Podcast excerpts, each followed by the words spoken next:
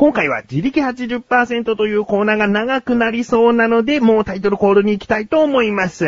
ということで、とある作品で頭がいっぱいになっている自分がお送りします。菊具賞のなだらか向上心。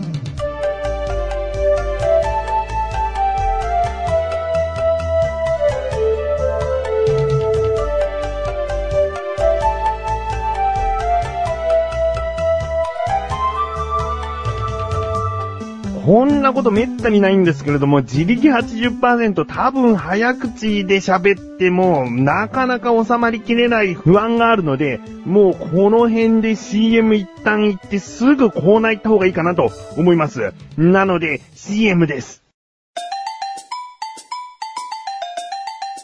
楽しいクトークとは、楽しむポッドキャスト番組である。一つのことを二人で語る。楽しく語る。語る、語る、肩、ガタ。メガネたまーにと、マッシュルがお送りする、楽しいクトーク。リンクページから行けます。ぜひ聞いてね。ガタ。さあ、コーナーに参ります。自力80%。このコーナーは日常にある様々な疑問や質問に対して自分で調べ自分で解決していくコーナーでもあり、リスナーの方からのご相談やお悩み解決していくというコーナーです。今回もメールが届いております。なだらかネーム、メガネタマーニさんのメガネ姿を見てみたいさん。からですね。ありがとうございます。メガネたまーにさんのメガネ姿。まあ、たまにしかしないので、なかなか見ることがないんですよね。きっとね。えー、えー、本文。こんにちは。メガネたまーにさんのメガネ姿を見てみたいです。はい。ね、お名前ですよね。見てみたいです。はい。映画はお好きですか？うん、まあ、好きな方ではありますね。数を見ているかと言ったらあまり見ていない方なんですけれども、まあ、好きは好きです。うん。続き、スターウォーズをご存知ですか？お、知ってますよ。一旦見そびれて、いくつもエピソードが出てきて、そのうち見る気が失せた映画です。うん、なるほど。えー、最初の公開から数えて今年で30年余り。主人公とダース・ベイダーの関係を中心にネタバレありでどんなストーリーか教えてください。この質問に関して質問する方がとても楽で大変恐縮ですが映画を見ずにストーリー把握をしたいのでよろしくお願いします。うん。えー、最後の文章ありますね。どんな質問にも早口なのにとてもわかりやすい菊池さんなので質問してみました。インタビューズを拝見したところ、お蔵入りした質問はないとのことでしたので、これが初のお蔵入りにならないことを願いつつ、急がずにお待ちしております。それでは失礼いたします。ということですね。ありがとうございます。えー、もうね、お蔵入りになっておりませんよ。うん。ということで、今回の疑問ですね。スターウォーズ。実はですね、自分は全く見たことがないんですね。見ていたらですね、今回の質問ペラペラっとこう答えられたのかもしれませんが、きちんと自分の中であらすじを把握いたしまして、質問に答えたいと思います。ということで、今回の疑問です。スターウォーズってどんなストーリーなの？ですね。調べてきました。まあ、調べてきましたというかね、あの、スターウォーズというのは熱狂的なファンの方とかかなりいると思うので、こんな話じゃねえよということとかね、あと、これは厳密に言うと違いますよとかね、いろいろとあると思います。えー、自分の中で把握した範囲でお話ししたいと思いますので、えー、これは訂正しておきたいということがありましたら、えー、なだらか向上心宛てにですね、す、べ、てを聞き終わった後にメールを送っていただけたらなと思います。それではお答えします。あ、あともう一つですね、ネタバレになります。えー、これからスターウォーズを全部見たいと思っているんだよという方は、まあ、ここで停止ボタンを押していただくことをお勧めいたします。それでは、お答えします。まずですね、スターウォーズというのはエピソード1からエピソード6まであるんですね。だけど、そのエピソード1から始まったわけではなくて、劇場公開したのはエピソード4からなんですね。うん。なのでまあ、とりあえず、その、劇場公開した順番であらすじをお話ししていきたいなと思います。まず、エピソード4はですね、新たなる希望というサブタイトルがついております。このお話はですね、帝国軍と反乱軍というものがありまして、で、この帝国軍というのは邪悪で宇宙を支配しているという、ちょっとまあ、簡単に言うと悪者な感じなんですね。で、その反乱軍、帝国を潰そうとする反乱軍が、その帝国軍の秘密兵器デススターの設計図を奪うところから話は始まります。うん。で、この設計図を手にしたレイヤ姫っていうのが、早速帝国軍に捕らえられてしまうんですね。だけど、その直前に R2D2、えー、C3PO という、えー、その二つのキャラクターが SOS のメッセージと、その設計図を託して脱出するんですね。で、そのメッセージと設計図をたまたま受け取ったのが、ルーク・スカイ・オーカーという主人公ですね。主人公が、そのレイヤ姫の SOS メッセージを見るわけです。で、そこからですね、師匠となるオビワンという、その、おじさんなのかな、えー、その人と一緒に、レイヤ姫を救出に向かうわけですね。で、えー、しばらく宇宙船が進んでいくと、えー、設計図でもあったデススターというものに引きずり込まれてしまうんですね。だけどそこにレイヤ姫がいるということで、なんとかそこに潜入して、レイヤ姫を救出することができます。そして、ルーク・スカイウォーカーの師匠であるオビワンはですね、宿敵、ダース・ベイダー、えー、有名な黒い仮面を被ったやつですね。えー、そのダースベイダーと死闘を繰り広げますが、最後には、オビワンが死んでしまうんですね。うん。だけど、ルークたちはなんとかデススターから脱出して、で、その追ってきたデススターと再び戦い、苦難の末デススターを破壊して勝利を収めるという。これがエピソード4ですね。えー、劇場的に言うと、でも第1話の作品となります。そして続きまして、エピソード5。えー、サブタイトルが帝国の逆襲ですね。うん。で、これはエピソード4から3年後の物語になりまして、で、ダースベイダーは倒せなかったので、まだまだこの帝国軍の力というのは強大だったわけですね。うん。そして、まあそこで色々とあるんですけれども、その、主人公のルーク・スカイ・オーカーはですね、ですね惑星ダゴバというところに行きまして、ヨーダ、ね、あの、有名なちっちゃな、その、まあ、一見妖怪っぽい感じの、えー、キャラクターがおりますよね。その、ヨーダというものに出会って、ホースを学び始める。うん。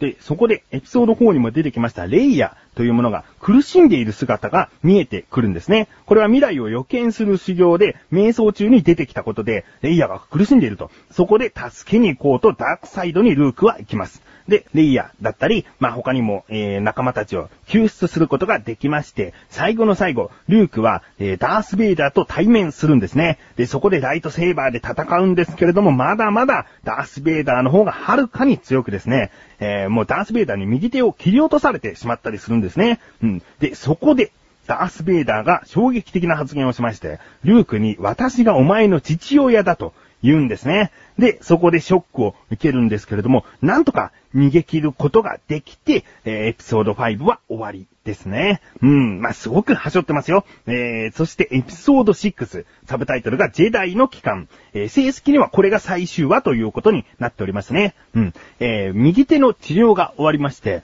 そこで、えー、もう死んでしまったオビワンというものが現れて、ルーク自身の出生の秘密が明らかになります。えー、まず、その、お前の父親だといったダース・ベイダーはですね、オビワンの弟子でもあり、そして名前がアナキン・スカイウォーカーということを告げられるんですね。さらに、ルークには双子の妹がいて、えー、素性を隠して育てられてきたということを言われます。うん。そして、ルークはですね、その双子の妹っていうのが、もうエピソード4からずっと出てきているレイヤではないかと直感するんですね。うん。そして、レイヤとそういった話をして、そのダース・ベイダーことアナキン・スカイウォーカーをルークたちは説得して、えー、なんとか父親を改心させようということで、ルークは一人で旅立つんですね。そして、ダース・ベイダーと再度、ルークは会うんですけれども、そのダース・ベイダーというのはそもそも暗黒教というものに、えー、気持ちを支配されてしまっているとか、えー、まあ、ちょっとや、操られている感じがあるんですね。なので、正式的な黒幕っていうのは、えー、暗黒教というものなんですね。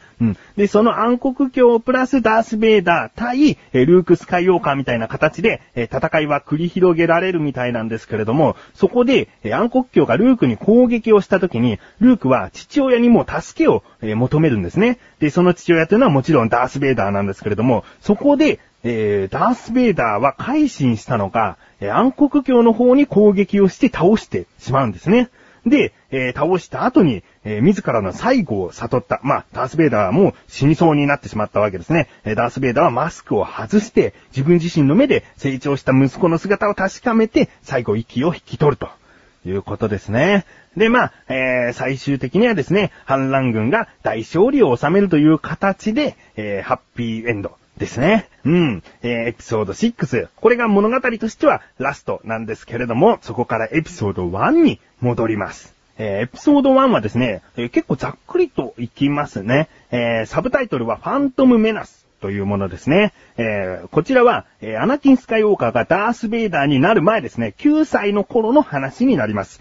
ざっと言ってしまいますが、えー、オビワンというエピソード4にも出てきました、ルークの師匠的存在だった、えー、オビワンと、えー、アナキン・スカイウォーカーが出会うという話になりますね。えー、後にオビワンの弟子となるっていうところで、えー、エピソード1は終わります。えー、有名なダースモールとかね、出てきますけれども、このダースモールはオビワンが、えー、打ち破ったりします。うん。そしてエピソード2。こちらは、えー、サブタイトルがクローンの攻撃ですね。えー、舞台はエピソード1から10年後となります。アナキンスカイウォーカーは19歳ということになりますね。えー、内容がですね、オビワンとアナキン・スカイウォーカーがパドメという女性の護衛になるところから話は進みますね。うん。そして、まあ、いろいろと本当にあるんですけれども、このエピソード2で一番最終的に重要なのは、そのアナキン・スカイウォーカーとパドメが結婚をするというところで、えー、終わるので、まあ、そこが、えー、次へ続く、そのエピソード3で重要となっていく部分だと思います。えー、エピソード3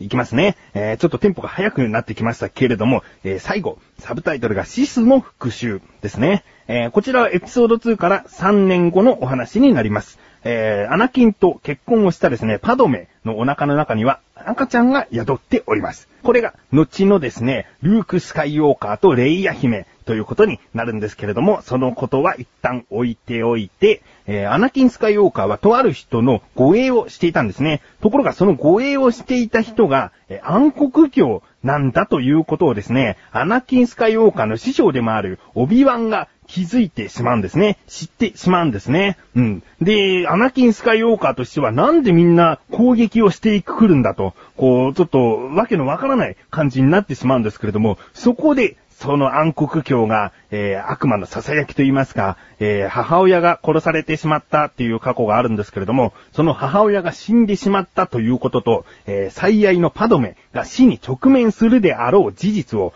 えー、アナキンスカイオーカー本人の未熟さと重ね合わせて、わざわざこう説明をしてですね、ダークサイドのホースという、まあ、悪の力みたいなものですね、これを学ぶことでパドメを守れるよとか、まあ、誘惑をしだしたんですね。そこで、アナキンスカイオーカーはダークサイドに転じることを選んで、その暗黒教に身を委ねるんですね。うん。で、そこで、パドメはですね、えー、私の好きだったあなたじゃないという感じでですね、アナキンスカイオーカーを裏切るんですね。うん。で、まあ、そこで、またいざこざとあるんですけれども、えー、アナキンスカイオーカーの力はまだまだ未熟な部分が多かったので、えー、オビワンが、えー、アナキンスカイオーカーに勝つんですね。うん。で、えー、一方、パドメはですね、また、あの、双子の赤ちゃんを産むんですけれども、その直後に死んでしまい、えー、アナキンスカイオーカーは暗黒鏡によって反サイボーグ化。まあ、これがですね、ダース・ベイダーということで誕生するわけですね。うん。で、まあ、それぞれ、えー、生まれた双子の赤ちゃんはですね、なんとか素性を隠して、えー、育てるということになるんですね。うん。そしてエピソード4になると。いうことです。えー、どうでしょうか？メガネたまーにさんのメガネ姿を見てみたいさん。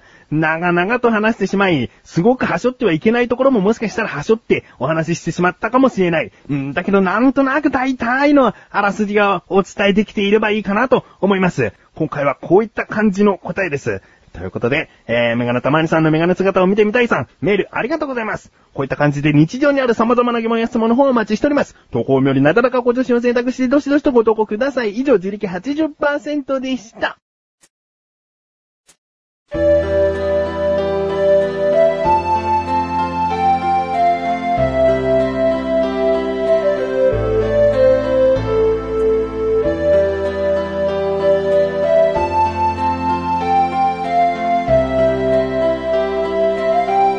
エンディングでーす。いやー、もうね、今回すごく大変だった。映画をだいたい6作分頭に入れてお話しするっていうことですからね。えー、理解をしないと話も意味わかんなくなってしまいますから、えー、ちゃんと一応頭の中では理解した上でお話ししたつもりです。そしてインタビューズですね、えリンクページから直接リンクがいけるようにしました。えインタビューズというバナーがあります。こちらの方を飛んでいただきますと、菊師匠がですね、匿名の方からいただいた質問文に対して、長々とお答えしておりますので、気になるという方は見てみてください。そして質問があればですね、えー、匿名なので、もう、いろいろと書いてください。えー、必ず答えるということを、えー、心がけております。よろしくお願いします。